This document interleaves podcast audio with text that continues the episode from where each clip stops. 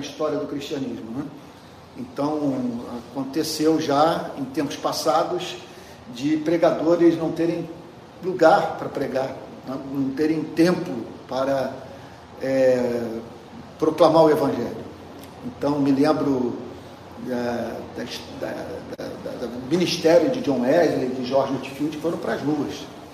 O famoso Jonathan Edwards teve que ir para um campo missionário, é, é, onde a meta era evangelizar índios, porque a igreja dele achou melhor que ele não fosse pastor da igreja. De 260 votantes, apenas 26 votaram para que ele ficasse como pastor da igreja, aí ele teve que seguir o seu caminho. Então, eu me lembro da famosíssima frase de Dietrich Bonhoeffer, é, teólogo alemão: Olha, se nós pastores passarmos a pregar a Bíblia de verdade, o Evangelho de Cristo, os que estão nos ouvindo irão embora, e outros aparecerão para nos ouvir. Né? Então, estamos aqui no, no, centro do Rio de Janeiro, Uruguaiana, 94, não sabemos até quando ficaremos aqui. Estamos que nem um povo de Israel no deserto. É, a nuvem vai, se movimenta, sai do tabernáculo, aí o povo de Deus caminha. É, eu, tô, eu estou há muito querendo esse encontro, há muito tempo, porque esse é um caminho sem volta. As manhãs é, de domingo eu quero dedicar a pregação presencial do Evangelho e num púlpito. Então já tô, estou usando o púlpito da Igreja Presbiteriana Betânia de manhã, então não posso dizer que estou sem púlpito. A igreja onde eu me converti está mantendo as portas abertas para mim na, na segunda-feira, às 20 horas. E no domingo, às 18, eu estou com uma igreja lá em casa. Inclusive, Emerson e a Ju, seus dois filhos, estão frequentando. Está sendo uma experiência espetacular. A gente se sente vivendo aqueles primórdios do cristianismo, segundo o relato de Atos dos Apóstolos. Né? A gente ali, então, no, no pequeno grupo, é, buscando a face de Deus. E no domingo de manhã estávamos em busca de um local. Então, porque a ideia de, de encontrarmos um tempo, por causa do custo, esperava que alguém oferecesse um, um espaço para nós congregarmos aqui na, entre o centro e zona sul da cidade.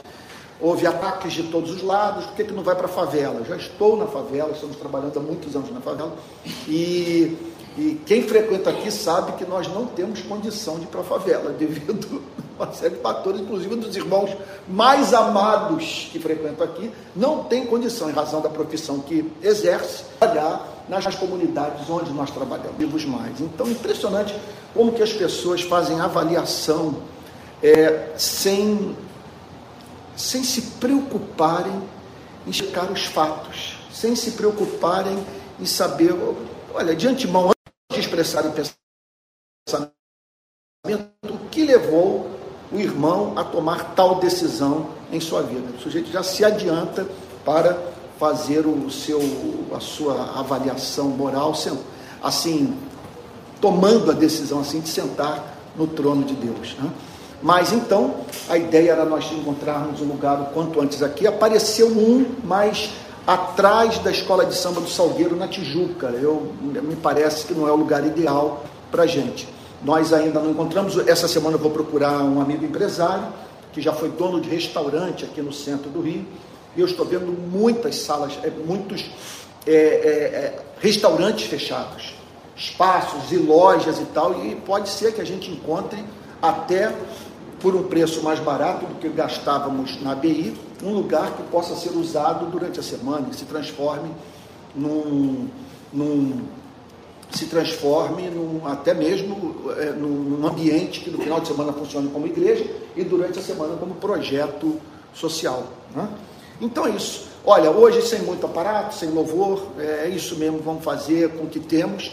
Aquela ideia né, do, do, do excelente é, não se tornar inimigo do bom. Quer dizer, você foca no excelente, como você não pode alcançá-lo, você deixa de ter o que poderia ter, porque o que poderia ter não é o melhor que você esperava. Olha, entre não ter nada e, e, e, e sabe, entre não ter nada e, e, ter o que nós podemos ter, né, que é isso aqui. Hoje é um culto muito simples, não vamos ter louvor, não temos uma estrutura, mas eu penso que agora vamos ver se nós conseguimos fazer desse caminho um caminho sem volta, não é? de insistirmos em estarmos juntos. Um amigo meu disse o seguinte para mim quando eu estava para sair da barra: Antônio, é, não abra mão desse seu sonho de igreja, porque esse seu sonho de igreja vai servir de lugar de comunhão, de abrigo, né? para muita gente que não consegue mais se adaptar em muitas igrejas. Não estou dizendo com isso que nós somos a solução para os problemas da igreja. O que eu estou dizendo é que nós temos convicções que tornam a nossa igreja um lugar que faz bem para um monte de gente que está se sentindo deslocada hoje no meio evangélico. Né? Você vê que hoje o Estado de São Paulo traz na capa uma, gente, uma manchete muito, muito humilhante para nós evangélicos, falando da mobilização dos pastores das mais diferentes regiões do Brasil, das mais diferentes denominações. E, o Estado de São Paulo ainda põe assim 50 milhões de membros, 50 né, milhões de pessoas. Sabe? E esses pastores mobilizados é, em torno da campanha de um candidato, dizendo que esse candidato é o candidato de Jesus Cristo. Bom, então, como nós não acreditamos nisso, vamos continuar defendendo e aguardando a história, porque como cremos que a história está do nosso lado, um dia tudo isso se tornará evidente e eu espero que haja muito arrependimento. Muito arrependimento por uma associação como essa, que representa, insisto nisso, não é ideia fixa, mas acredito que essa é a profecia do momento, isso que tem que ser proclamado no momento. É o maior golpe desferido contra a causa do Evangelho em toda a história do protestantismo brasileiro. Isso vai nos marcar para sempre. Vai ser objeto de muito debate e documentários e livros que serão escritos é, procurando é, ajudar as pessoas a entenderem o que se passou nesses quatro anos. É uma coisa assustadora. Assustadora. Bom, mas é isso. Nós vamos ter um momento agora de, de oração, vamos pedir a graça de Deus para esse culto e em seguida vamos meditar na palavra de Deus. Chamar o Emerson. Emerson, você pode vir aqui à frente para orar por nós? Eu vou pedir para você vir aqui para, pessoas, para que as pessoas vejam, porque quem está em casa assistir uma transmissão, né, assim, uma oração de longe, uma pessoa que você não vê, esse aqui, parceiro, meu Deus do céu, que irmão. Vou pedir para o Emerson orar, é, pedindo a bênção de Deus para esse culto. Pai Santo, Louvado seja o teu santo nome, Senhor. Te agradecemos primeiramente por estarmos juntos, Senhor. Cultuando a Ti, te louvando, Senhor, te dando graças. Amém. Te dando glória, Pai, por ter arranjado esse local, Senhor, para reunirmos irmãos, Senhor. Amém. Que há tanto tempo estamos dispersos e não temos esse culto presencial aos domingos. Sim, Senhor. Muito obrigado, Senhor, por essa realização, Senhor devido às dificuldades encontradas, Senhor, mas Tu tem nos abençoado. Amém. Muito obrigado, Pai Santo. Mas agora, nesse momento, Senhor, pedimos que o Senhor abra o nosso coração, as nossas mentes, Senhor, para o entendimento, Senhor, e a compreensão Amém, da Tua palavra. Jesus. Senhor, Amém. que o Senhor dê graça, Senhor, Pastor Antônio, para transmitir, Senhor, aquilo que o Senhor quer que nós ouçamos e aprendamos. Amém, Senhor. Jesus.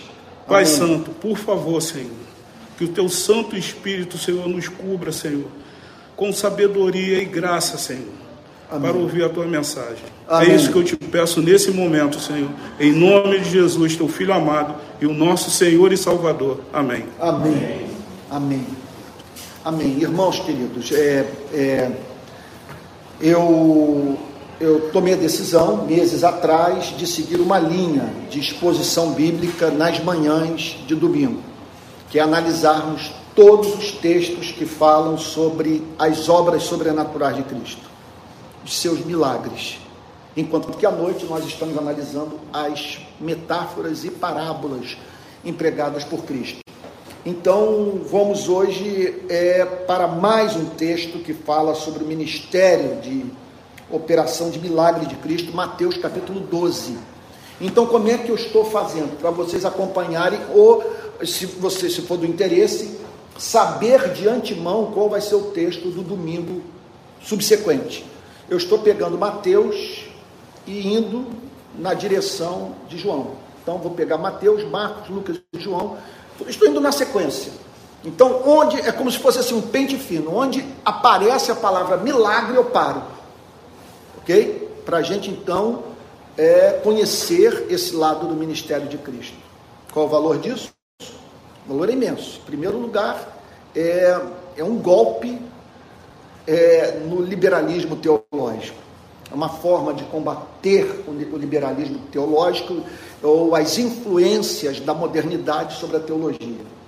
Porque no final do século XIX, início do século XX, como esses milagres não se encaixavam na visão de mundo moderna, visão de mundo moderna, depois vem a, a chamada pós-modernidade ou modernidade tardia, e coloca em xeque os pressupostos intelectuais da modernidade. Mas aquela geração, vendo a chegada da modernidade como é, o único caminho intelectual a ser tomado pela igreja, o que, é que fez? Submeteu o cristianismo à filosofia da época, que tinha como característica o cientificismo. Eu não posso crer naquilo que não seja provado pela ciência, que é uma pressuposição que não pode ser provada pela ciência. Mas eles então apostaram nisso e como os milagres não cabiam na visão moderna, eles disseram o seguinte: vamos ficar com Jesus histórico. E o Jesus histórico é um Jesus que não operou milagres. Por isso, o estado das igrejas europeias. Porque só um, um, um louco. A palavra que me veio aqui é idiota, mas eu acho que eu posso empregá-la. Só idiota. Para sentar onde vocês estão sentados, para ouvir um pregador a proclamar textos de um livro cheio de mitologia. Sabe? Então, quer dizer, isso é uma loucura. Por isso que né, as igrejas ficaram vazias. Então, esses milagres, eles, eles, eles são é, a pura manifestação da messianidade de Cristo e do endosso do Pai à pregação de Cristo. Não se constituem em nenhuma aberração intelectual. Porque, veja só, tudo é uma questão de pressuposição intelectual. Se partirmos do ponto de vista cristão de que o mundo tem um Criador, por que ficarmos surpresos desse Criador operar no tempo e no espaço de uma forma que nos surpreende? De uma forma que não cabe na, na nossa. Visão do modo de funcionamento das leis naturais. Então, é, e mais ainda, esses milagres revelam o amor de Cristo por aqueles que foram objeto dessa manifestação da sua bondade. Esses milagres também enchem o nosso coração de esperança, porque eles nos levam a crer que se ele fez por outros no passado, ele pode fazer por nós no presente. E operando obras sobrenaturais de uma outra natureza. Pelo menos estou vendo aqui, nós não encontramos nenhum paralítico aqui precisando de uma cura, como aquela que o Senhor Jesus operou na vida do paralítico. Agora, ou de tantos paralíticos foram curados por Cristo. Mas nós precisamos de outros milagres em nossas vidas, como por exemplo o milagre de mantermos a sanidade mental nesse mês, de, né, nesses dias, nesses que antecedem as eleições de 2022, as eleições de outubro. Então vamos lá para Mateus capítulo 12, Mateus capítulo 12, verso 15. Porque Mateus. Ah, só um minutinho aí, gente. Mil perdões, que eu, parece que houve uma queda aí na conexão, eu estou preocupado. Espero que não se repita, senão eu vou, eu vou fazer a, a transmissão pelo, pelo TIM mesmo, né? pela, pela minha operadora. Pelo, pelo TIM mesmo, né? pela, pela minha operadora. Bom, isso é, isso é uma tortura. Vocês não sabem como que isso é difícil para o pregador. De você estar tá pregando e ter que ao mesmo tempo Voltou. monitorar a tela. Voltou. Voltou. Mas ela está instável. Está instável. Pois é, deixa só um minutinho aqui, gente. Mil perdões. Eu acabei agora de conectar na minha operadora, então o pessoal do Facebook está aqui na, na, na rede de Wi-Fi do prédio que nós estamos usando e o pessoal do YouTube está acompanhando ah, pela, é, pelo o pessoal que está me acompanhando pelo, pelo YouTube, eu estou usando a minha operadora. Vamos lá, vamos, vamos, não vamos perder aí o, o, o conteúdo da palavra de Deus, daquilo que o Espírito Santo quer comunicar ao nosso coração. Repito, você que está sintonizando agora conosco no Facebook, no YouTube, é, Mateus capítulo 12, versículo 15. Mateus 12, verso 15. Que Deus nos socorra, que Deus nos dê graça, que haja transcendência nessa manhã, que o Cristo dessa passagem saia da Bíblia e se manifeste a nós. Mas Jesus Sabendo disto, afastou-se dali. Sabendo do quê? Que o pastor queria matá-lo. Porque no verso 14 está dito que os fariseus, em razão do milagre que Jesus havia operado no sábado, conspiravam contra ele, procurando ver como o matariam. Eu não me canso de dizer isso para vocês. Talvez você fique até surpreso de me ouvir, porque eu sou ah, um pregador, envolvido há 40 anos com a instituição religiosa.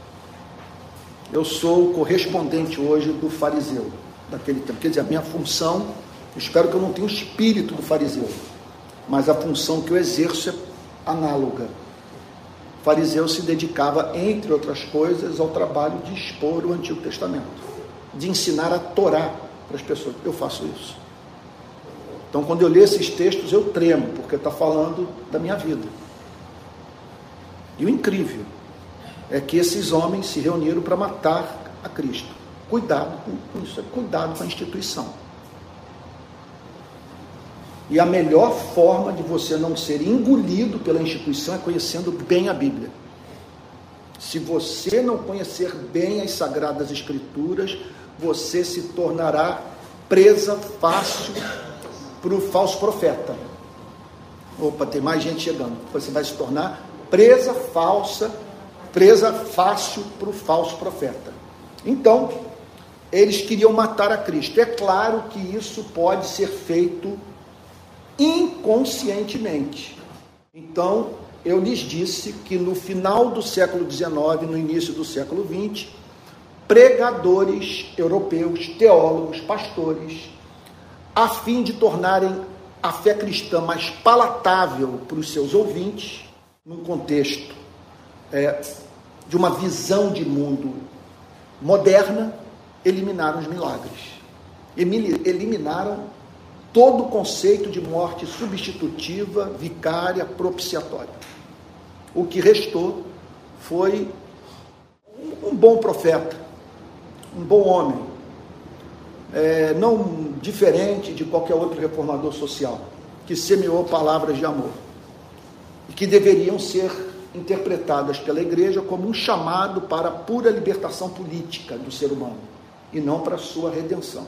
Então, eles inconscientemente se dedicaram à tarefa de matar Cristo. E foi o que aconteceu.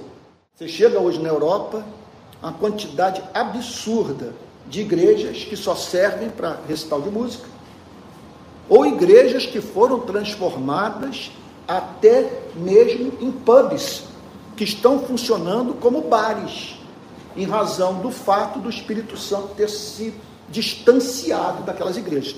Agora, vocês vejam o que está em curso nos Estados Unidos e o que está em curso no nosso país. Nos Estados Unidos, a igreja começou a afastar Cristo das suas assembleias de uma forma muito especial no governo Bush. A coisa tem raízes no governo Reagan, mas no governo Bush, quando os pastores se tornaram conselheiros do presidente da América, sabe? Quando os pastores fecharam com a invasão do Iraque, quando o Partido Republicano fechou parceria com o conservadorismo americano, consequentemente com o conservadorismo religioso americano, um mar de gente passou a se afastar das igrejas. E isso ganhou proporção astronômica no governo Trump, que passou a ser visto como o presidente dos evangélicos americanos, e essa doença foi passada para nós. Se a mínima dúvida, ganhando corpo, se manifestando no protestantismo brasileiro em 2018. Eu disse na minha pregação de despedida da Igreja Presbiteriana da Barra: a cilada foi armada pelas forças das trevas, tanto no, no norte das Américas quanto no sul das Américas. Eu lhes dou um presidente e vocês me dão o Evangelho. Foi o que aconteceu sabe? Um completo descrédito com pessoas hoje odiando os evangélicos e confusas até mesmo com relação ao significado do evangelho, porque, ou seja, a compreensão do evangelho nos leva a apoiar é, políticos profissionais como Trump e o Bolsonaro. A compreensão do evangelho nos leva também a apoiar suas ideias. Então, aqui nós estamos vendo homens é unidos no propósito de matar a Cristo. Não são pagãos, não são ateus, não são agnósticos, eles, eles traziam a Bíblia em suas mãos, o Antigo Testamento. Eles acreditavam que em matando a Cristo, eles estavam preservando a pureza da religião. Então, a instituição religiosa é historicamente vista como trabalhando duro para matar o Evangelho, para não permitir que o Cristo real se manifeste na igreja. E sem a mínima dúvida, se o Cristo real se manifestar nas igrejas brasileiras, as nossas preocupações se tornarão outras. Pois como pode, como pode a igreja estar mais preocupada com a ameaça infundada do chamado marxismo cultural, esse absurdo, esse inimigo que foi criado, que isso não é coisa nova na história da fé cristã. É como disse, como disse Freud, esses dias eu botei até no, no Twitter, ontem, anteontem, dizendo o seguinte: como que nós estamos dispostos a, a, a, a, amar uns aos outros, mas desde que esse amor seja nutrido pelo ódio a alguém que tenha que suportar a nossa agressividade. Então cria-se um inimigo, você passa a odiar esse, esse, esse adversário, e os que odeiam a ele desenvolvem uma mentalidade de grupo, se unem, sabe? Se unem e passam a fazer aquilo que não faria que não fariam se não fosse esse ódio é, semeado em seus corações. Então, a, então a, a, o que nós vemos aqui nas Sagradas Escrituras é essa tentativa de matar a Cristo. E hoje o Cristo real, ele não tem espaço em muitas das nossas igrejas. Eu, eu disse para vocês esses dias, eu botei isso nas redes sociais mais de uma vez. Como pode a igreja saber que sua membresia hoje, na maioria, vive na pobreza e abaixo da linha da pobreza. Eu estou falando isso de experiência de campo, de, de, de, eu não vou dizer de pesquisa acadêmica, eu não usei nenhum método científico, mas eu fui lá pelo menos. Eu andei pela Amazônia, eu andei pelo sertão, foram, eu calculo, mais de 3, 4 mil quilômetros, talvez, de viagem pelo sertão, andando é, pelos povoados, andando pelas, pela, pelas cidades sertanejas, conversando com pessoas. E o que se percebe é que a igreja está nesses lugares. E que o povo evangélico hoje vive, em grande parte, na pobreza e abaixo da linha da pobreza. Aquele caso que eu contei, no sertão do Seridó, numa cidade chamada Currais Novos, em que a menina de 25 anos, mãe de três filhos, um de cinco, um de dois e um de um, encheu a panela de água, jogou um osso puro dentro, esquentou aquele osso, aquela água, e ofereceu como sopa para as suas três crianças em razão da fome, da falta de comer, a moça evangélica da Assembleia de Deus. Evangélica da Assembleia de Deus. Como que nós não nos preocupamos com o problema da miséria? Foi o que eu disse ontem, num vídeo que, pela graça de Deus, parece que se espalhou hoje de manhã pelo Twitter. Que essa é a questão moral número um da nossa geração. Número um é a miséria. Não há iniquidade maior no nosso país do que o convívio pacífico da classe média, dos mais abastados, com os milhões de desempregados e de brasileiros que vivem sob a ameaça da fome. O espectro da fome hoje ronda os lares de milhões de brasileiros. Milhões de brasileiros acordam sem saber é, é, é, como farão para botar o pão na mesa, como alimentar os seus filhos. E eu estou falando de experiência de campo.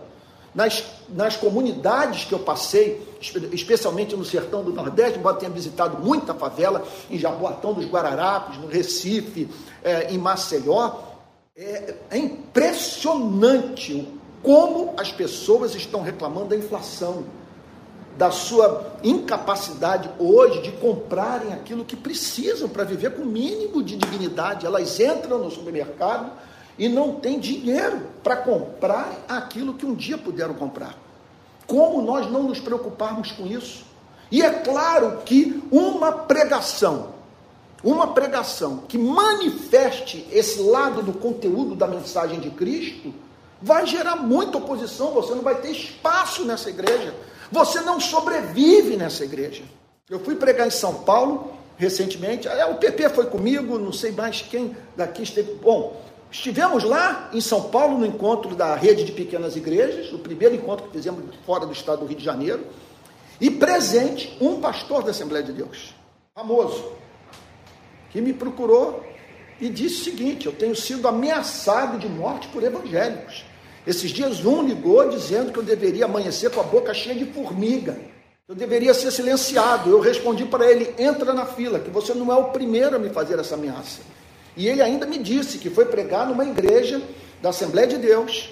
E ao término do culto, ao término do culto, foi conversar com os pastores.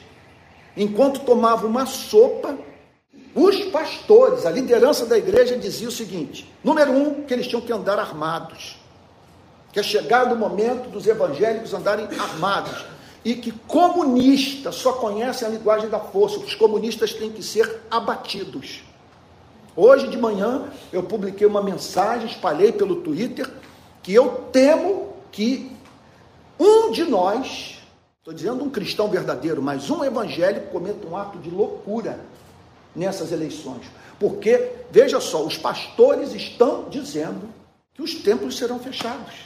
Quer dizer, se os templos serão fechados, se nós vamos perder os nossos direitos, as nossas liberdades democráticas. Gente, uma mensagem irresponsável como essa chega na cabeça de alguém, esse sujeito pode pegar uma arma. Ele simplesmente pode dizer o seguinte: eu vou deter o mal, eu vou. E, e, e outra coisa, em muitas dessas igrejas, a ética do Antigo Testamento, que servia para a teocracia judaica, que não serve mais para nós no Novo Testamento? É, é a ética que rege a cabeça dessa gente. Então eles podem se ver como um Davi diante dos filisteus e pronto para matar.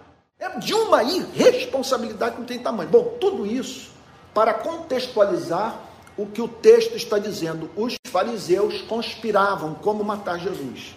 A meta deles era matar Jesus, então a igreja pode estar mobilizada no propósito de matar Jesus. Então Jesus, sabendo disso, afastou-se dali. Observe, portanto, que com Cristo nós aprendemos a evitar o comportamento temerário. Qual é a diferença entre o comportamento temerário e a coragem? O que caracteriza a coragem é a disposição de enfrentar o perigo, até mesmo a ameaça de morte, quando tal é uma exigência da consciência. O que levou C.S. Lewis a fazer a imortal declaração. Eu nunca vi ninguém fazer uma afirmação tão profunda sobre a importância da virtude e da coragem quanto C.S. Lewis. Ele diz o seguinte: a coragem é a virtude da qual todas as demais virtudes dependem no momento da prova. Aí, a, eu diria o golpe, que ele faz a seguinte conclusão: sem coragem, nós só somos justos, bons, honestos, sob certas circunstâncias. Usando o português da rua, se a chapa ficar quente, a gente amarela. E deixa de ser honesto, deixa de ser justo, deixa de ser bom. Eu, conversando com o nosso irmão que está aqui, eu já fiz uma aplicação desse princípio para a área da segurança pública. É impressionante a coragem de um policial de entrar numa comunidade madrugada para participar de uma operação. É impressionante. Mas se essa coragem é verdadeira, ela tem que ser simétrica. Essa mesma pessoa tem que ter coragem de chegar para o seu superior e dizer o seguinte: essa política não faz o mínimo sentido. Isso é coragem. Você chegar e dizer o seguinte: o que o senhor está pedindo que nós façamos está inserido em que projeto de segurança pública? Os resultados que vamos colher compensam os riscos de morte que vamos causar aos moradores das comunidades. Então é impressionante é, como que hoje, agora eu vou falar de nós pastores, a quantidade de pastor nesse país que se silenciou de 2018 para cá para não perder espaço no meio evangélico. Porque transitar no meio da igreja dá dinheiro. Você ganha dinheiro vendendo livro, você ganha dinheiro fala, participando de congresso. Outro dia eu soube de um pastor que ele ofereceu para o organizador de uma conferência alguma soma em dinheiro, se não me falha a memória, 20 mil reais, para que o nome dele fosse escalado numa conferência, numa conferência teológica. Porque ele entendia que aquilo seria um tremendo investimento. Ele daria 20, mas a partir daquela sua participação, ele receberia convite pago e que compensaria, portanto, todo o gasto é, feito para participar daquele evento cristão. Então, é, o silêncio de muitos é tão pecaminoso quanto a promoção dessa aliança que tanto nos envergonha no nosso país. Bom, vamos agora para o texto. Mas Jesus, sabendo disto, afastou-se dali. Então, Jesus pode se afastar de igrejas. Você vai ter tudo. É claro, isso que eh, você vai ter o telão, você vai ter a banda de música, você vai ter o gelo seco com aquela fumaça saindo, você vai ter uma multidão, você vai ter transmissão pela internet, você vai ter estacionamento, você vai ter um templo maravilhoso, totalmente pintado de preto, com a, a palavra church na frente da igreja, conforme eu já vi no subúrbio aqui no Rio de Janeiro, já vi em São Gonçalo, church. Para um morador de comunidade, ele pode até pensar que a igreja está vendendo chuchu, sabe? Church. Não é mais igreja, é uma, é uma, é uma subserviência, é uma, é uma mentalidade assim, de, de sabe, de, de subraça, sabe? É uma falta de autonomia, de independência, de confiança no Espírito Santo, chocante. Então Jesus, sabendo disso, afastou-se dali. Muitos o seguiram, e a todos ele curou. Não vou dizer que o texto está ensinando o que eu vou dizer agora mas é o que pode acontecer com uma igreja. Jesus se retira dali e os que o conheceram de verdade o seguem.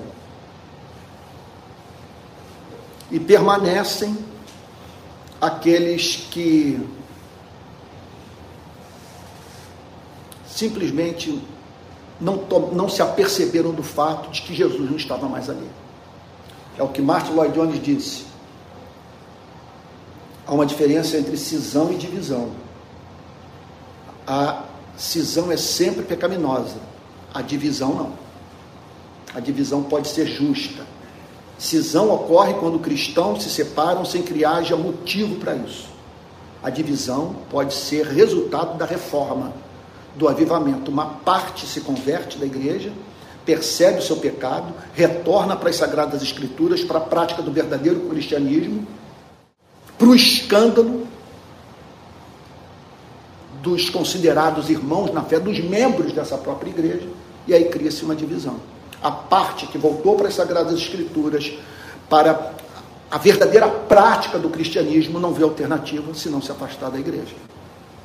Não podemos nos esquecer que quem condena esse comportamento, quem condena, veja só, quem condena a decisão que alguns poucos pastores brasileiros tomaram em 2018 de condenar essa aliança.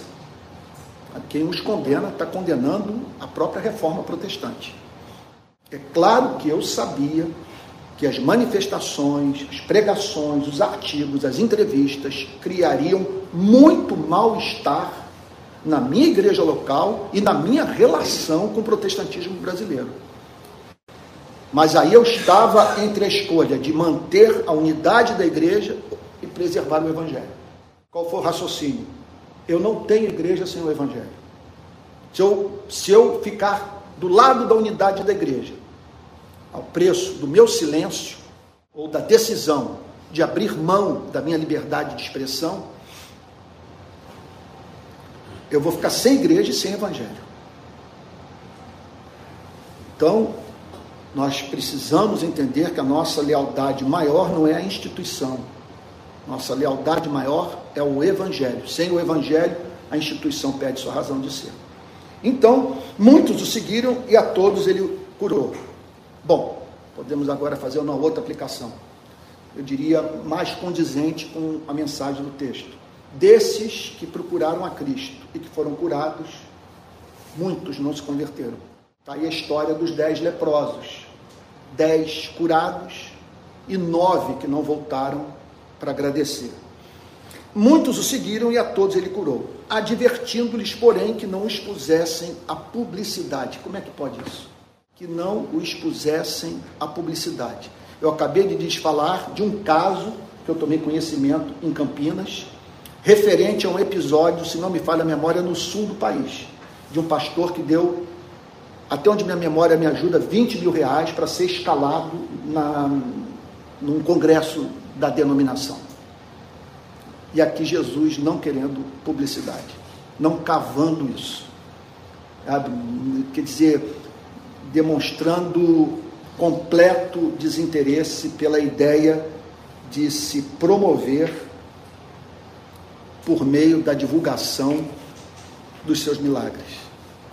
Coisa impressionante. Ele não, olha, advertindo-lhes, porém, que não o expusessem à publicidade. Ontem eu vivi uma experiência muito legal. Um amigo meu, do período de praia, período de surf, foi o amigo que me apresentou a igreja Betânia.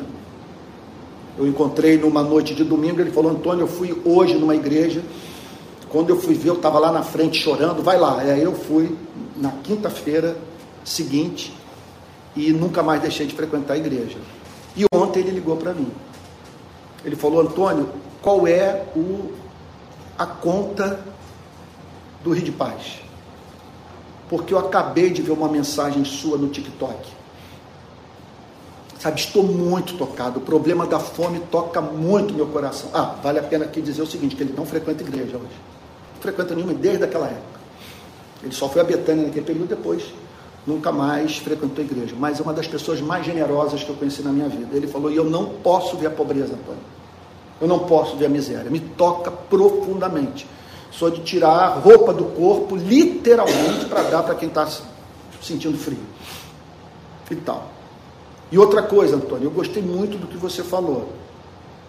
Ele ficou impactado com o vídeo da moça do osso, da sopa de osso.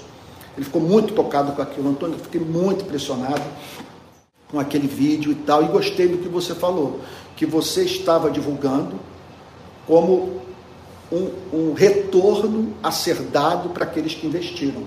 Porque no vídeo eu digo, esse dinheiro não é meu. Eu só estou gravando isso porque eu preciso dar um retorno para quem está botando dinheiro no nosso movimento. Porque é esse dinheiro que está me permitindo vir aqui. E essa moça, eu digo isso para a glória do Senhor Jesus. Para a glória do Senhor Jesus. Eu disse para ela é, dois meses atrás: você nunca mas vai oferecer para os seus filhos sopa de osso, que a partir de agora você faz parte do nosso programa de apadrinhamento. Você é nossa e todo mês você vai receber uma cesta básica. Tá? Então, é, muitos o seguiram e a todos ele curou, advertindo-lhes, porém, que não expusesse a publicidade.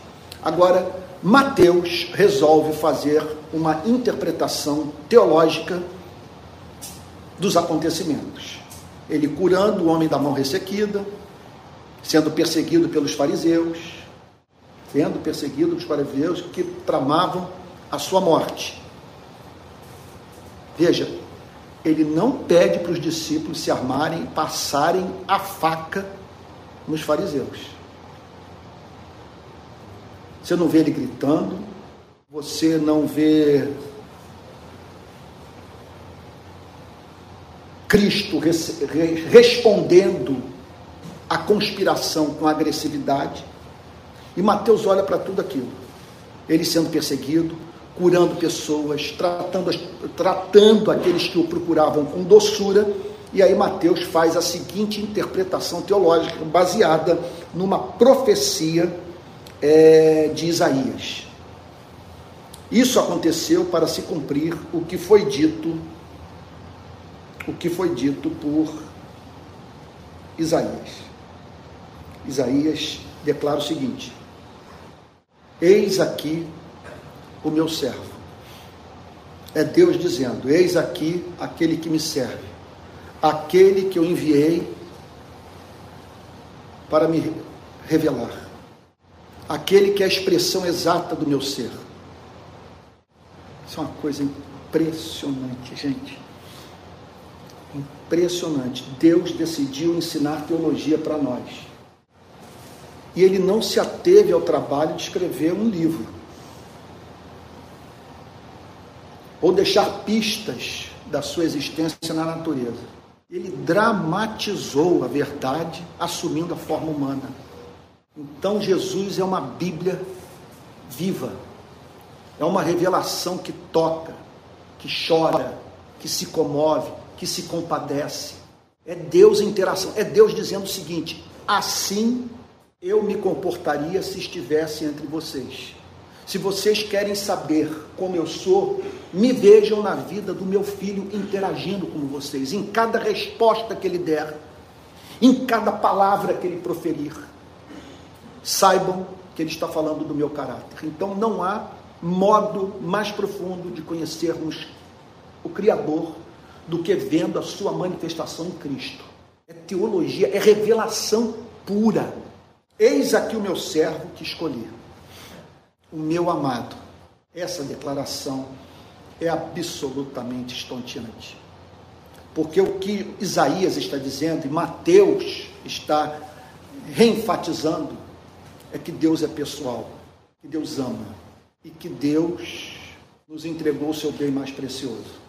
Martin Lloyd Jones diz o seguinte: sempre que você se deparar com textos das Sagradas Escrituras que mostram Cristo sofrendo, lembre-se que todo o seu sofrimento foi vivido pelo amado do Pai.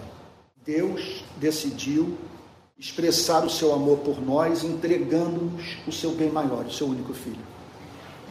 Então, eis aqui o meu servo, que escolhi o meu amado. Esse amado tem um sentido mais profundo que a gente possa imaginar.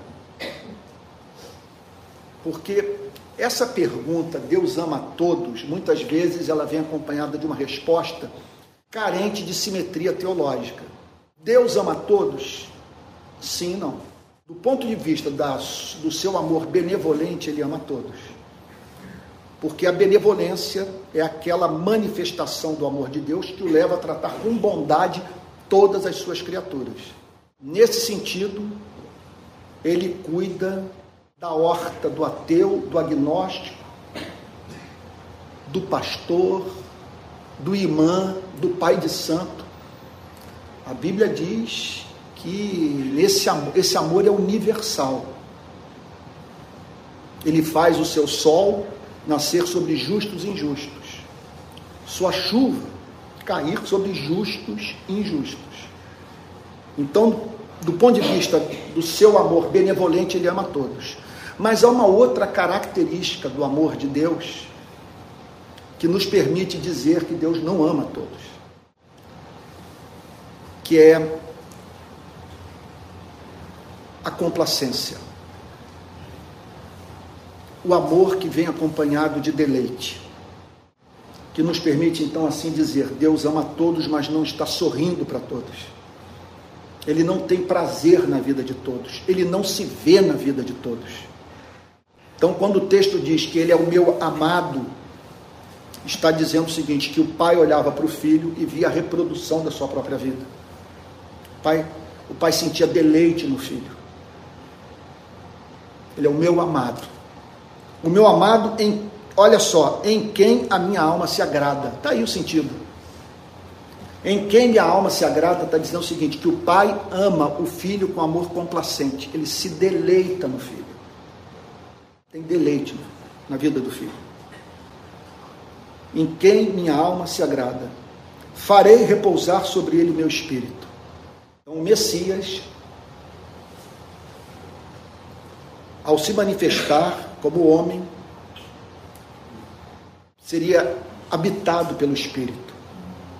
O meu, farei repousar sobre ele o meu Espírito, o que se cumpriu no batismo de Cristo. Quando João Batista vê o Espírito Santo descendo sobre o Senhor Jesus e o Pai dizendo: Esse é o meu filho amado em quem me compraz. Eu concordo com o Mark Lloyd Jones quando ele declara que nós temos ali no batismo é, de Cristo, a radiografia do batismo com o Espírito Santo. O batismo com o Espírito Santo é a reedição da experiência de Cristo no Rio Jordão. Tu és o meu filho amado, em ti eu me comprazo. É você ouvir isso. Por isso que essas, as pessoas que têm essas experiências muitas vezes não, não conseguem se manter de pé.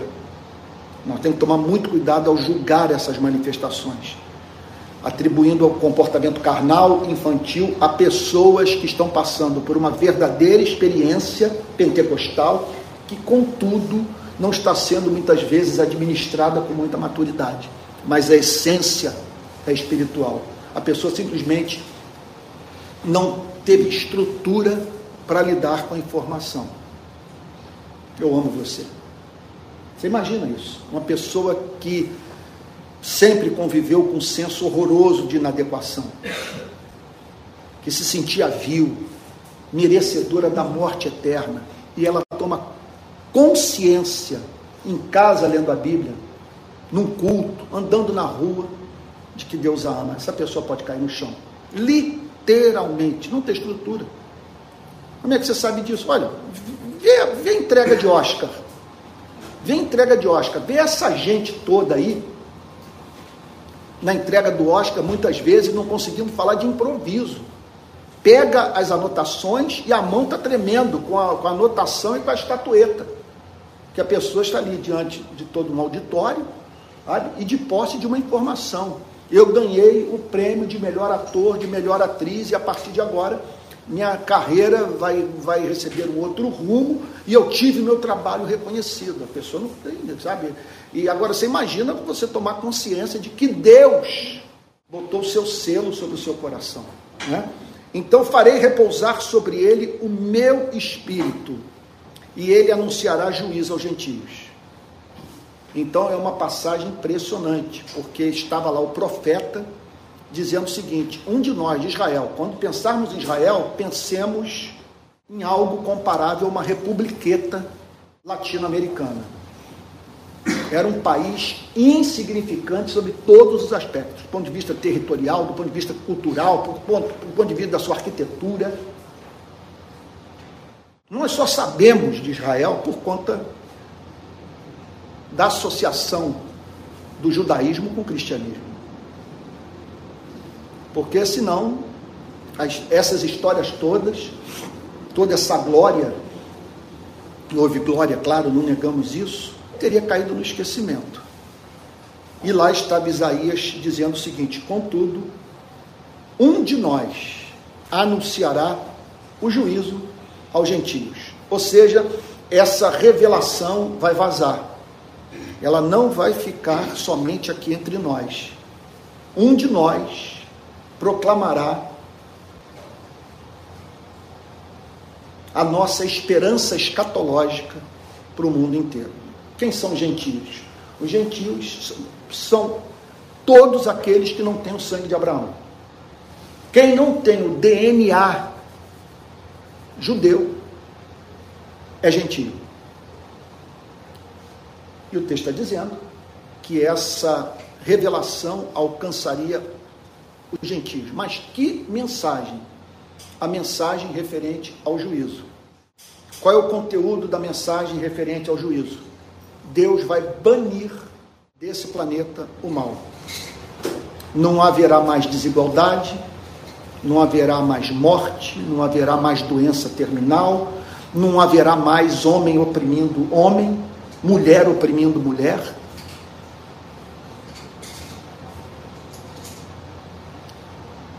Mais do que isso.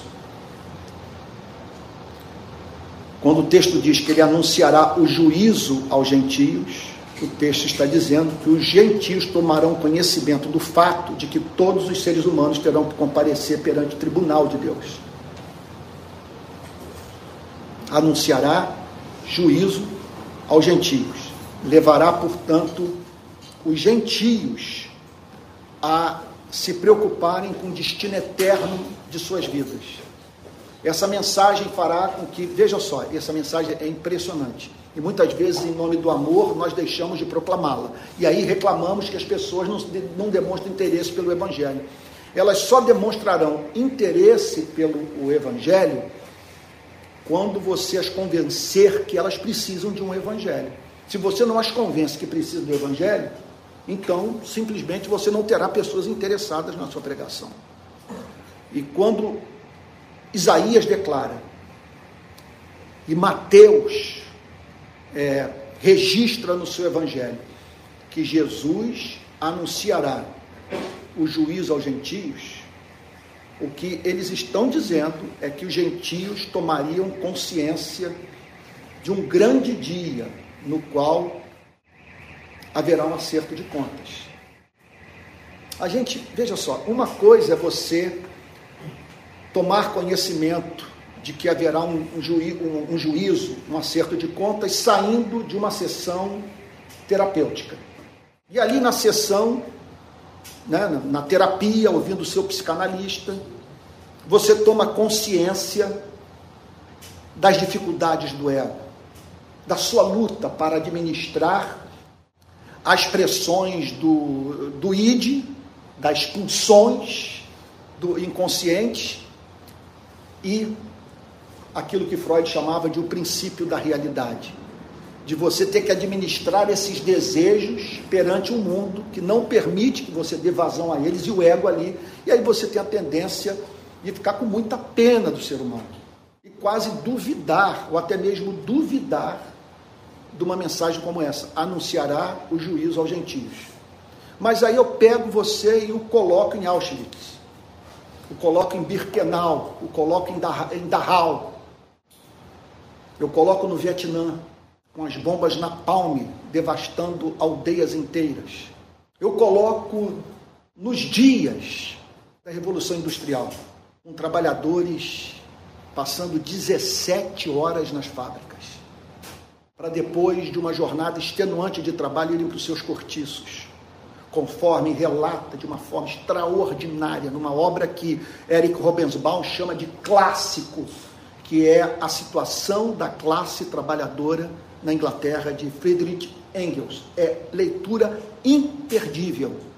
Já li duas vezes. Coisa de você ler e falar: meu Deus, está entendido o porquê de tanta indignação. Porque é é um, trata-se de uma revolução que só aconteceu porque havia um mar de espoliados, de gente que precisava vender o seu corpo para os detentores do poder econômico, a fim de não morrer de fome, se submetendo aos trabalhos mais desumanos que se possa conceber.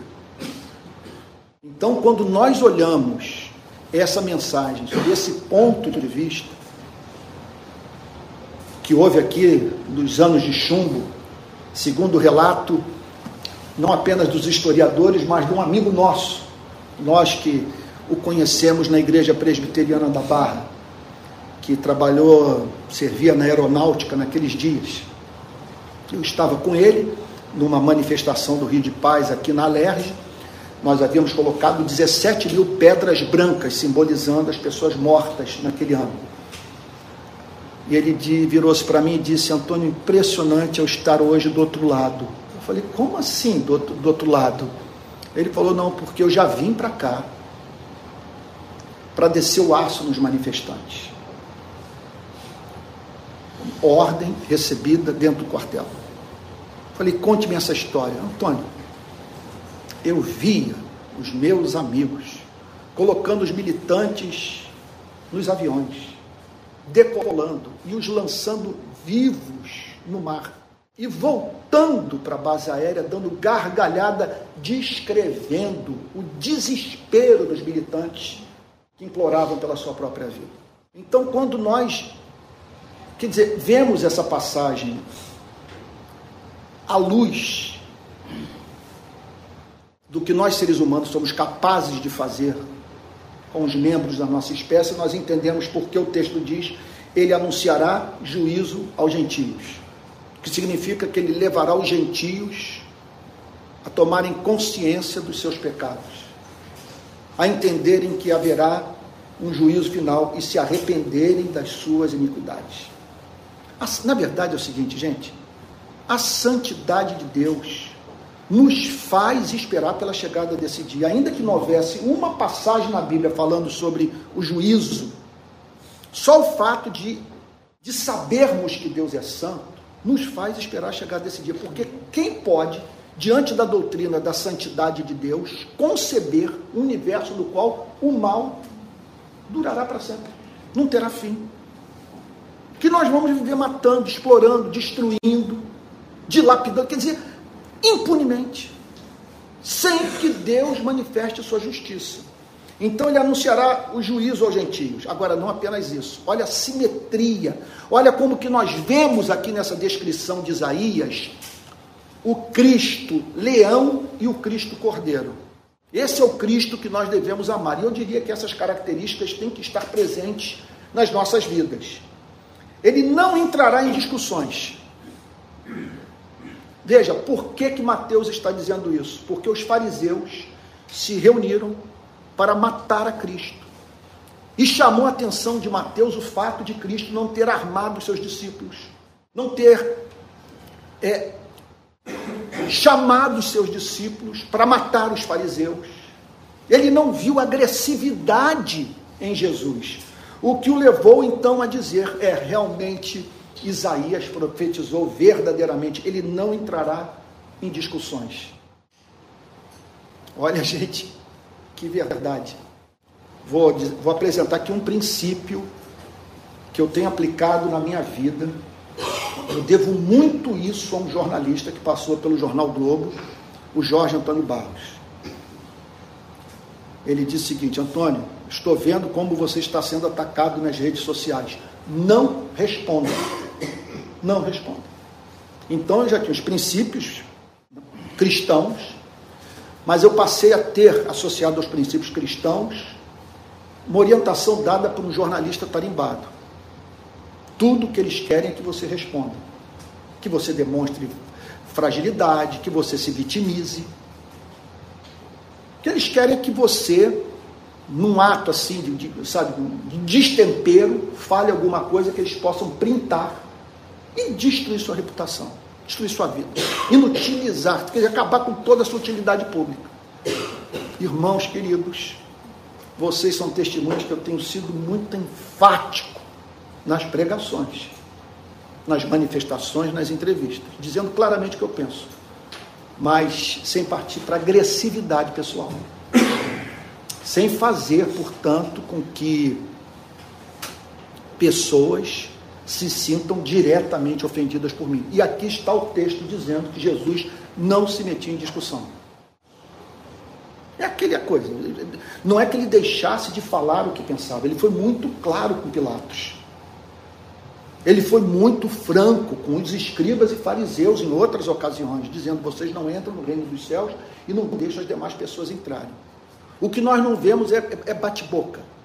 Que nós não vemos é gritaria, não vemos. Ele, ele é franco, ele é direto, ele deixa claro a sua opinião, mas não há esse elemento de agressividade. Então ele diz assim: olha o que, que o Isaías declara. Não entrará em discussões, e o lindo é o seguinte: que Isaías profetizou 800 anos antes, e Mateus foi testemunha. E Mateus foi levado a dizer realmente ele foi tudo isso. Olha lá, nem gritará. É aquela velha história, não, é? não erguer a voz, mas sim melhorar o argumento. Ele não vai gritar. Por quê? Por que não vai gritar? Porque ele veio para revelar o caráter de Deus. Eu, por exemplo, não compartilhei o vídeo daquele rapaz que se dirigiu para o Bolsonaro essa semana e o insultando. E usando um termo pejorativo aí que está muito, que eu acho até ridículo, está muito presente nas redes sociais. O presidente mostrou que ele não sabe governar a si mesmo, tem domínio próprio. E o rapaz agiu com jocosidade. Não acredito que esse comportamento seja o um comportamento cristão. O melhor, gente, é apresentarmos fatos. Fatos. Uma coisa é você usar uma terminologia pejorativa para o presidente da República. Outra coisa é você dizer o seguinte: ele não podia jamais dar gargalhada durante a pandemia, pilotando jet ski, organizando churrasco, pedindo para ser filmado jogando futebol. É, são fatos. As pessoas estavam morrendo. O Brasil foi o primeiro país no mundo, foi, em números relativos de pessoas mortas pela Covid. Vocês sabiam disso? Isso foi divulgado largamente essa semana nas redes sociais. Não houve país, em, em termos proporcionais, que tenha perdido mais gente para a Covid do que o nosso país. Isso é sintomático de toda uma, uma campanha feita pelo próprio presidente da República, que desde o início da pandemia trivializou o poder letal do vírus, prescreveu remédios sem eficácia comprovada, desestimulou a observância de normas sanitárias prescritas por epidemiologistas, infectologistas das nações mais avançadas do planeta. Ele diz o seguinte: não ouça as universidades, não ouçam os infectologistas, não ouçam os médicos, ouçam a mim. Aí fico a pensar quantas pessoas que não morreram por causa disso. Então você não precisa xingar. Basta você apresentar esses fatos. Então, não entrará em discussões, nem gritará, nem fará ouvir nas praças a sua voz. Tudo tem o sentido de que ele não vai usar, ele, que ele não, ele não foi encontrado manifestando um comportamento mal educado, destemperado. Ele não foi encontrado manifestando, é, é, assim, expressando aquela espécie de pensamento que, que, que brota quando nós estamos tomados de raiva. Não entrará em discussões, nem gritará, nem fará ouvir nas praças a sua voz Olha que coisa linda também. Além desse elemento de doçura, de dizer a verdade com franqueza, mas sem travar guerra com quem quer que seja. Por isso que eu digo, permita-me aqui fazer um, um, abrir um parênteses. Esse comportamento presente nas redes sociais, essa agressividade toda, é, veja, essa agressividade é sintomática da falta de conversão é uma coisa que foge muito ao Espírito de Cristo. Me mostre é, é como encaixar esse comportamento nas redes sociais numa passagem como essa. Não entrará em discussões, nem gritará, nem fará ouvir nas praças a sua voz. Não esmagará a cana quebrada, nem apagará o, pavio que fumega. Coisa linda.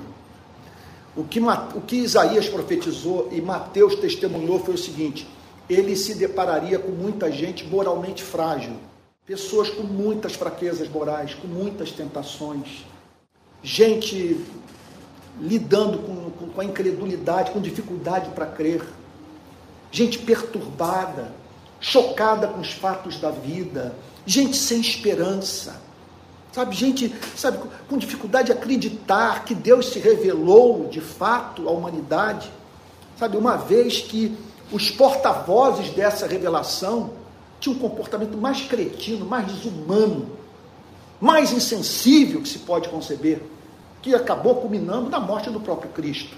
Então, o que Isaías profetizou e Mateus testemunhou foi isso. Olha, nós nunca o vimos tratando com severidade uma pessoa arrependida, uma pessoa moída de culpa, desejosa de recomeçar a vida. Ele não esmagará a cana quebrada, nem apagará o pavio que fumega. Quer dizer, ele não vai pegar os que estão quebrados, ele não vai pegar, quer dizer, ele, não vai quebrar mais ainda os que já estão quebrados pela vida. E ele não vai apagar a, a, aquela chama de fé que restou. Pelo contrário, ele vai lidar com doçura com os solitários, com os infelizes, sabe, com os angustiados, com aqueles que têm seu coração, sobre, repito, sobrecarregado de culpa. O que levou Lutero, no seu comentário sobre a carta de Paulo aos Gálatas, a dizer o seguinte: olha, o que eu vou falar agora é uma lição tão profunda sobre batalha espiritual e é uma arma tão diabólica que se o inferno pudesse me matar agora, eu tenho um infarto nesse momento, assim faria, para eu não dizer para você que eu vou falar, ah, Antônio, você está sendo aí bombástico e tal, tá, tá, tá até, sabe, é, tá com um comportamento caricatural, vamos assim dizer. Não, o que eu tenho para lhe dizer, é eu vou dizer o seguinte, é libertador demais e eu posso dizer isso em razão da experiência que eu tive. Porque foi uma das experiências mais doces que eu tive na vida. Quando, lendo o comentário, eu vi Lutero declarar o seguinte: quando você estiver sobrecarregado de culpa, tomado de arrependimento, querendo recomeçar a vida, e Cristo se revelar a você como um Cristo severo, lembre-se que não é Cristo que está se manifestando a você, mas sim o diabo travestido de Cristo. E isso porque o Cristo da Bíblia é um Cristo por nós, não é um Cristo contra nós. Ele é o nosso Salvador. O Cristo da Bíblia é misericordioso, é compassivo. Ele sempre se revela de modo doce para os quebrantados de coração. Amém. Então ele está aqui no texto dizendo: não esmagará a cana quebrada. Eu já fui que Moisés já veio, me detonou, bateu na minha cara, me chamou de canalha, de tarado, de sabe, de destemperado, de vaidoso, me, me esculhambou e eu ouvi aquilo. Eu fui moído. Sabe, eu vi aquele monte pegando fogo, ele descendo com as tábuas da lei da mão, e eu apavorado diante daquilo tudo, e ele me pedindo coisas que eu, sabe, que me, que me levaram a dizer, mas meu Deus, isso é belo, isso é justo, mas quem pode viver uma coisa como essa? E olha para esse décimo mandamento. Esse décimo mandamento ele acaba com qualquer um. Não cobiçarás a mulher do teu próximo, a casa do teu próximo, a propriedade do teu próximo. Ou seja, você não vai morrer de inveja. Se aquele que está acima de você prosperar, você vai se alegrar por isso. E se ele tropeçar, você vai sentir tristeza. Não cobiçarás. Estou perdido. Ele botou a lei dentro do meu coração. Ele está dizendo que Deus não está preocupado apenas com, com o que eu faço, mas com o que eu sou. Não apenas com as minhas atitudes, mas com os meus pensamentos, com as minhas motivações, com os meus desejos. Eu estou perdido. E aí o que, que Isaías disse e Mateus confirmou? Que Moisés faz isso. Não estou dizendo que Moisés não tenha falado a parte de Deus, não. Estou dizendo que o elemento mais proeminente na pregação de Moisés é a apresentação da lei. Estou dizendo que ele é inimigo de Cristo, não, ele trabalha para Cristo. Mas ai daquele que só fica com Moisés. A tal ponto que João falou, a lei veio por Moisés, mas a graça e a verdade vieram por Jesus Cristo. Então Moisés é um monte pegando fogo. Isso é a lei. O evangelho é o bebê mamando no seio de Maria, conforme disse o próprio Lutero. Então ele não esmagará a cana quebrada, nem apagará o pavio que fumega. Portanto, vamos meter isso aqui na nossa cabeça, gente? Veja só, quando nós estivermos tomados daquele sentimento de inadequação, sabe, olha, realmente eu não fui vocacionado para isso, eu não sou adequado para essa tarefa, sabe? Quando a gente sentir, portanto, assim, sabe, é, é, eu não vou superar esses, essas pressões morais, eu não tenho saída senão reproduzir o comportamento da minha família, que sempre fracassou nessa área da sua vida e tal. Nessas horas que você dizer, eu pequei contra o amor, entristeci o Espírito Santo, olha, não sei, olha, talvez Deus nunca mais vai, vai, vai me usar e tal. Nessas horas, jamais permita que passe pela sua cabeça que você tem ao seu lado um Cristo severo. Porque aqui tá, está o texto, esse é o princípio hermenêutico da interpretação do tratamento de Cristo para a sua vida. Ele não esmagará a cana quebrada, não apagará a torcida que fumega. Quando você estiver quebrado, você vai ter ao seu lado o Cristo Cordeiro. Ele só é leão para canalha, que não quer mudança de vida. Essa canalha realmente vai ter que. Você tem que anunciar o juízo. Aqueles que se sentem no direito de ser muito maus porque Deus é muito bom.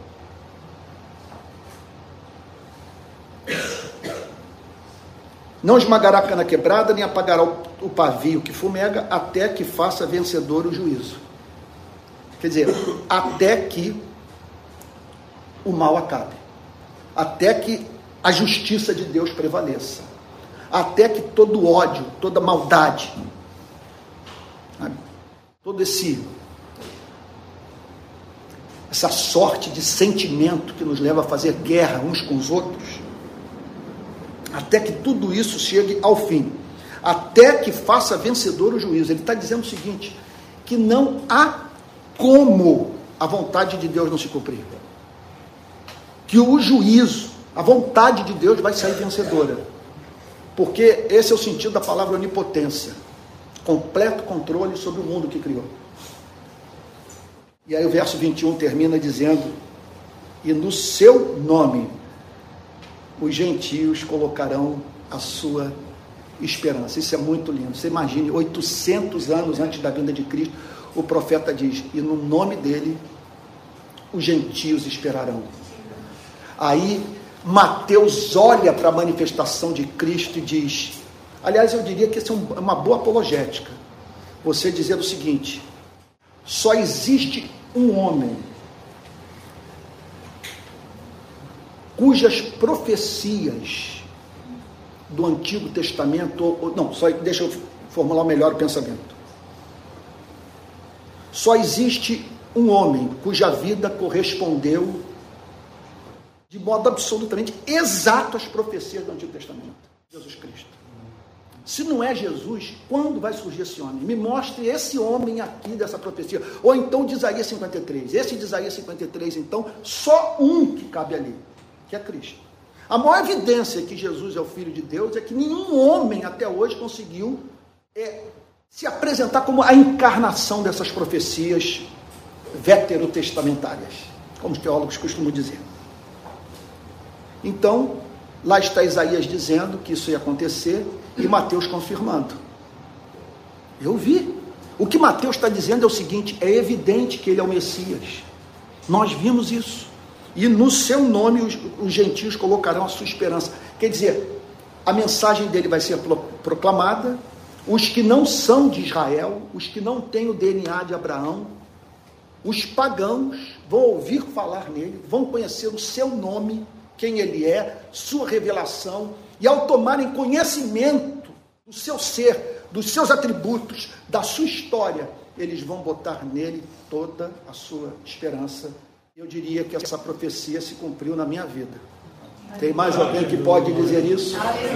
Essa profecia se cumpriu na minha vida, porque sem ele eu enlouqueceria. Sem ele,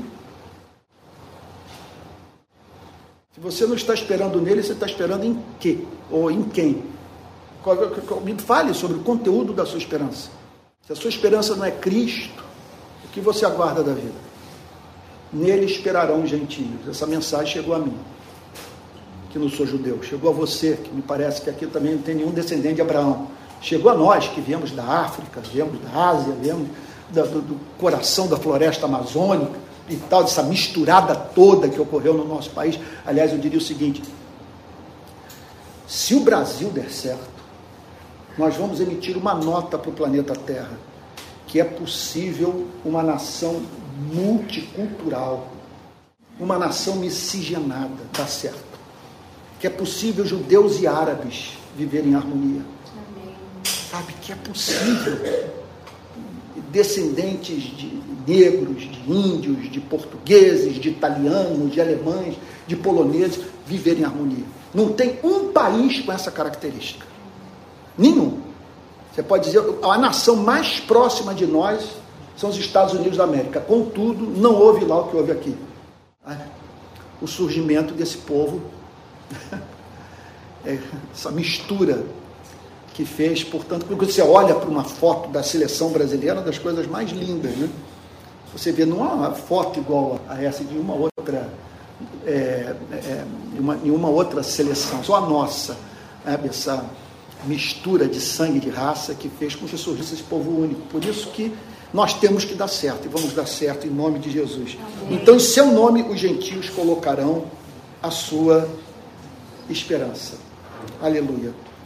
É isso, gente. Que passagem maravilhosa, não é verdade? Então, a conclusão que nós chegamos é a seguinte: como esse Cristo é maravilhoso e como que precisamos olhar para essa descrição de Isaías e de Mateus e dizer o seguinte: olha, é, nesses dias de tanta beligerância no Brasil, eu preciso é, me deixar guiar mais pelo Espírito de Cristo do que pela forma como se comporta os meus políticos, como se comportam os meus candidatos, os meus políticos favoritos, jornalistas ou formadores de opinião. Eu não quero reproduzir nesses dias o que eles fazem, eu quero reproduzir a vida de Cristo. Sabe? Que não esmagou a cana quebrada, não apagou a torcida que fumega, e que não foi visto gritando, usando de violência, sem contudo deixar de dizer a verdade. Vamos ter um momento de, de oração, vamos falar com Deus, pedir a manifestação da Sua graça.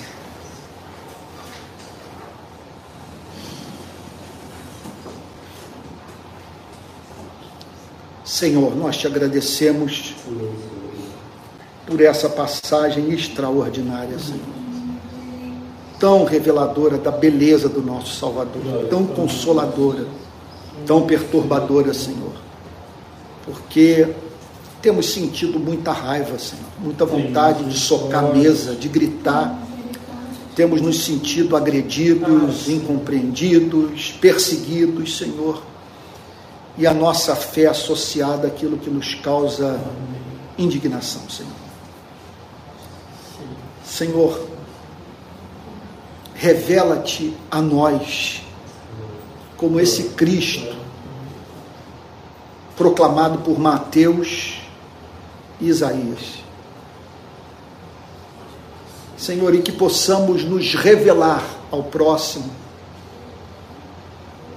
como cristãos possuidores do Espírito de Cristo. Cristãos que manifestam o caráter de Cristo. Dá-nos essa simetria, Senhor. O mesmo que anuncia o juízo é o mesmo que não é visto gritando nas praças. O mesmo que chama os gentios ao arrependimento é o mesmo que não esmaga a cana quebrada, não apaga a torcida que fumega. Senhor, o mesmo que nos confronta é o mesmo que enxuga as nossas lágrimas. Senhor, e que sempre, sempre se revela como um Salvador doce, misericordioso, paciente na vida daquele que se arrependeu, Senhor. Deus querido, Deus de toda graça, ajuda-nos a guardar essa teologia no coração. É o que te pedimos em nome de Jesus, Senhor. Amém. Amém. Amém. Amém. Irmãos queridos, hoje nós estamos aqui num, grande improviso. Quero é, pedir que o pessoal que está nos acompanhando é muita gente nos acompanhando no Brasil inteiro. É, semana passada nós tivemos o recorde de visualização, com a abertura de um outro canal agora no Facebook, então é, são milhares de pessoas. Isso é, é, uma coisa absolutamente fascinante de você saber que eu estou aqui numa reunião, é, eu acho que nós não temos aqui 50 pessoas nessa manhã. Não. Né? Agora estamos sendo acompanhados por literalmente milhares de pessoas. Então, porque se você multiplicar o número de visualizações pelo número de pessoas que estão juntas, sintonizadas no mesmo aparelho de televisão ou de celular, quer dizer, isso nas mais diferentes regiões do Brasil. Louvado seja o nome do nosso Deus. Bom, quero dizer, pessoal que está nos acompanhando, já temos o CNPJ, mas ainda não temos a conta bancária. Se você quiser dar a sua contribuição. Domingo, domingo que vem. Agora, olha só, estou com uma palavra aqui final que domingo que vem nós vamos ter a nossa conta bancária.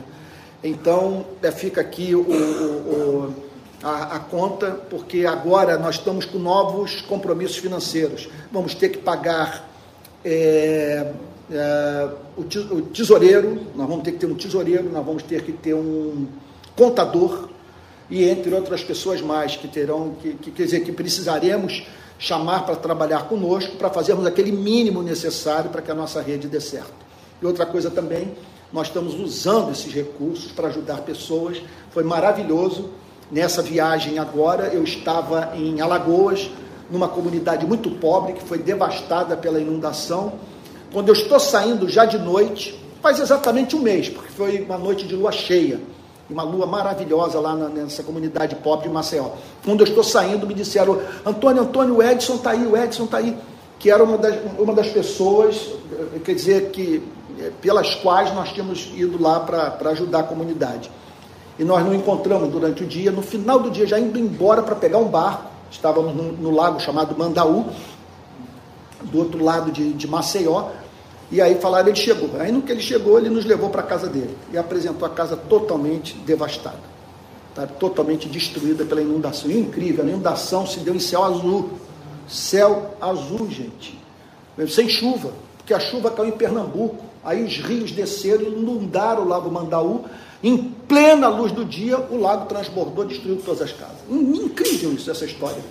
Então, aí ele chegou, me apresentou e olha, isso aqui são os sacos de cimento que eu comprei para construir aquela casa ali. Aí eu até falei para ele, mas você vai construir ali do, mais próximo ainda da lagoa. Ele falou, mas eu não tenho para onde ir. Eu estou com minha mulher e meus dois filhos aqui. Estamos desabrigados. Estamos usando aqui uma casa. Aí ele me apresentou aqueles 11 sacos. Eu falei, meu Deus, que frustração para essa mãe, que frustração para esse homem, é o que ele precisa para concluir a casa. O que, que eu me lembrei? Que eu tinha um papel pardo das ofertas daqui, que eu levei para lá. Falei, quanto que é isso aí? Eu não me lembro se ele falou 32 reais ou 36 reais.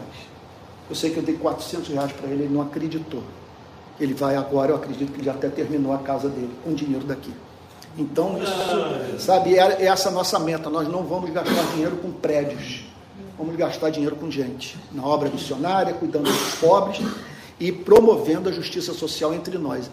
Entre os membros da nossa rede não vai ter gente passando necessidade, em nome de Jesus. Né? Então, se você quiser contribuir, 864 é um CPF, meu CPF, 864 759 16749. 864-759-16749. Se Deus quiser, domingo que vem, vou apresentar o Pix da nossa rede de pequenas igrejas. Bom, gente, vocês estão me acompanhando aqui pelas redes, peço que vocês tenham um pouquinho de paciência, que eu tenho que me dirigir para o pessoal do Rio de Janeiro.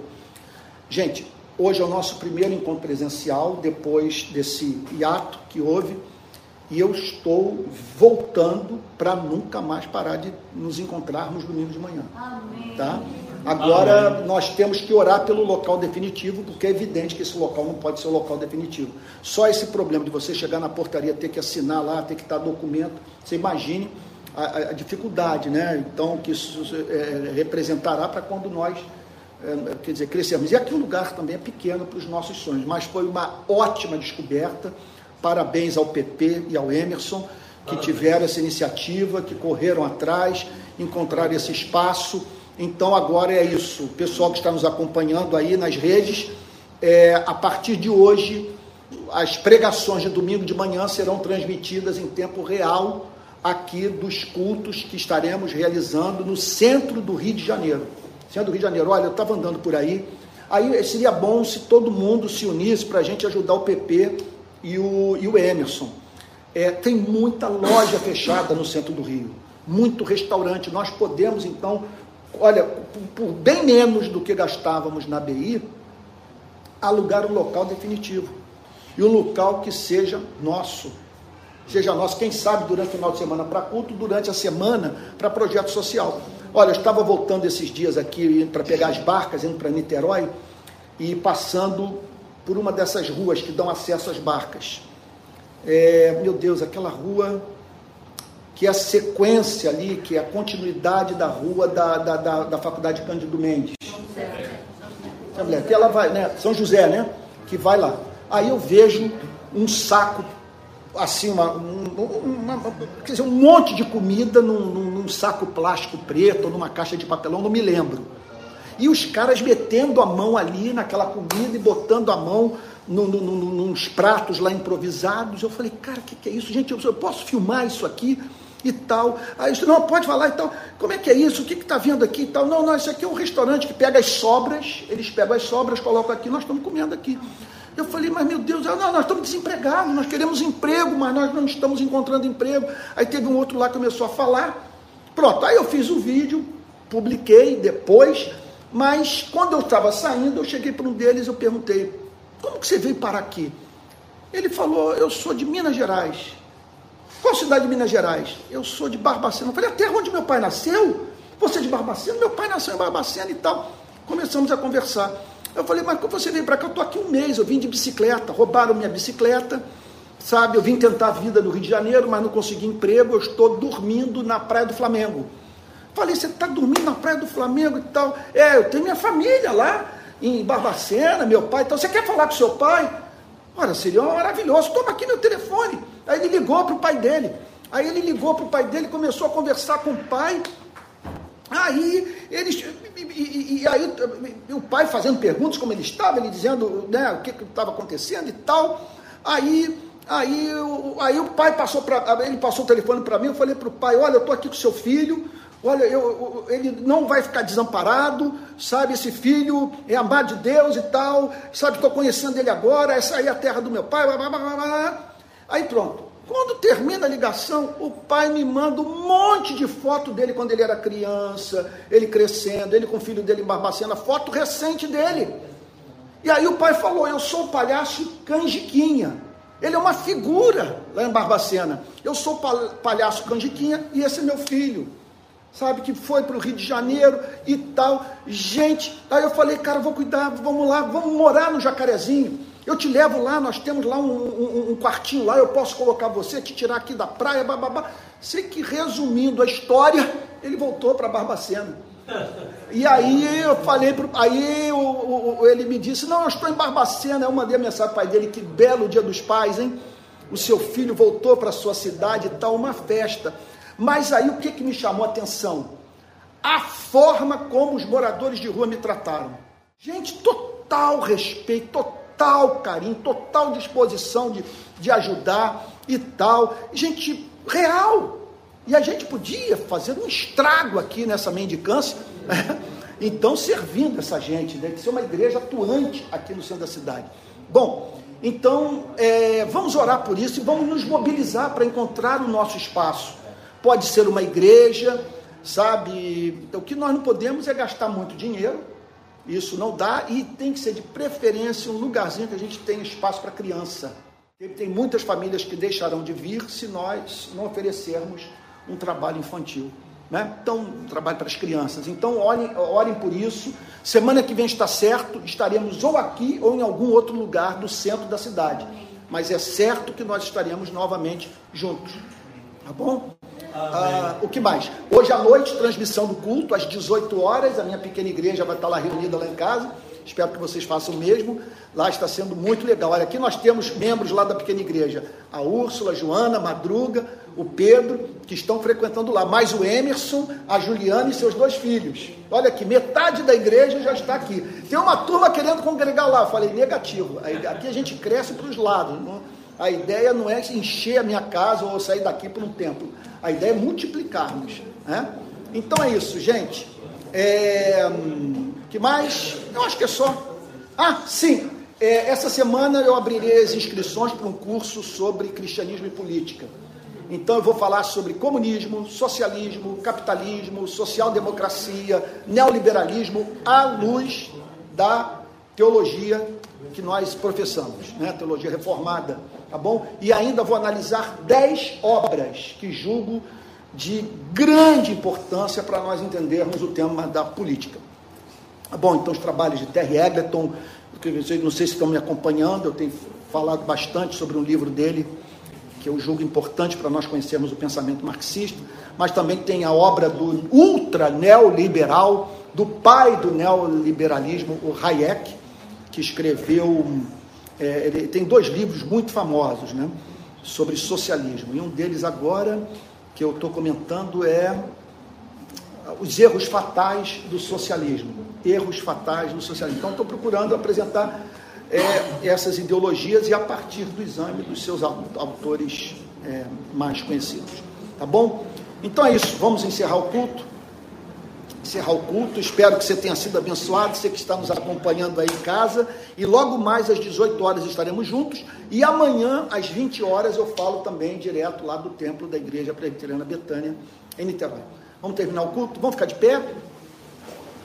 Olha aqui, pessoal, vocês que estão morrendo aqui de, de curiosidade para saber, está aqui, olha. Tá bom? É isso. É, talvez esteja Talvez esteja alguém assim olhando e dizendo o seguinte: coitado do, do, reverendo, olha o que, que houve com o ministério dele, está agora num espaço alugado, cadê aquela a igreja que ele construiu, aquela coisa toda. Gente, eu, sou tão feliz de poder servir a Cristo e, e me perdoe aqui sem vitimismo nenhum. É, que Jesus falou do Sermão da Montanha é alegrai-vos e regozijai-vos, porque assim perseguiram a, a, os profetas que vieram antes de vós. Sabe? Não vou dizer que eu sou profeta, mas eu estou certo que juntamente com vocês nós estamos defendendo o Evangelho e separando de associações que são deletérias para a causa do Evangelho. Então vamos ter o um momento de encerrar a oração. Tico, você poderia fazer oração final? É, pode? Então vem aqui à frente fazer uma oração final e depois eu impetro a benção apostólica. Tá bom? Tico tem sido um parceiraço aí, não tem me deixado só. Então vamos orar contigo. Senhor Deus e Pai, muito obrigado por estarmos aqui nesse local, Senhor. Local que tu mesmo separaste para que houvesse essa reunião, a tua igreja aqui reunida, Senhor Deus. Somos pecadores diante de um Deus santo que, por misericórdia e graça, nos mandou aquele que nos trouxe libertação, Amém. Jesus. Amém. Obrigado pela palavra que ouvimos, que veio do teu coração Amém. através da instrumentalidade do teu servo. Amém. Obrigado, Senhor. Amém, Senhor. Muito obrigado por saber que 800 anos antes daquilo acontecer, já havias falado teu, pelo profeta Isaías e que se cumpria ali na frente de Mateus. E ele pôde registrar isso para que nós pudéssemos ouvir isso dois mil anos depois. Amém. Obrigado pelo Evangelho, Amém. obrigado pela tua igreja e agora te peço misericórdia, Senhor Deus, a nós que somos tão falhos e, e Senhor Deus, pecadores. Que essa palavra caiba, caiba no nosso coração Amém, Senhor. e transborde pelos nossa, pela nossa vida, Senhor Deus. Amém. Que nós Amém. sejamos como Cristo. Amém. Assim, Senhor Deus, equilibrados. Amém. Dizendo a verdade, mas não maltratando.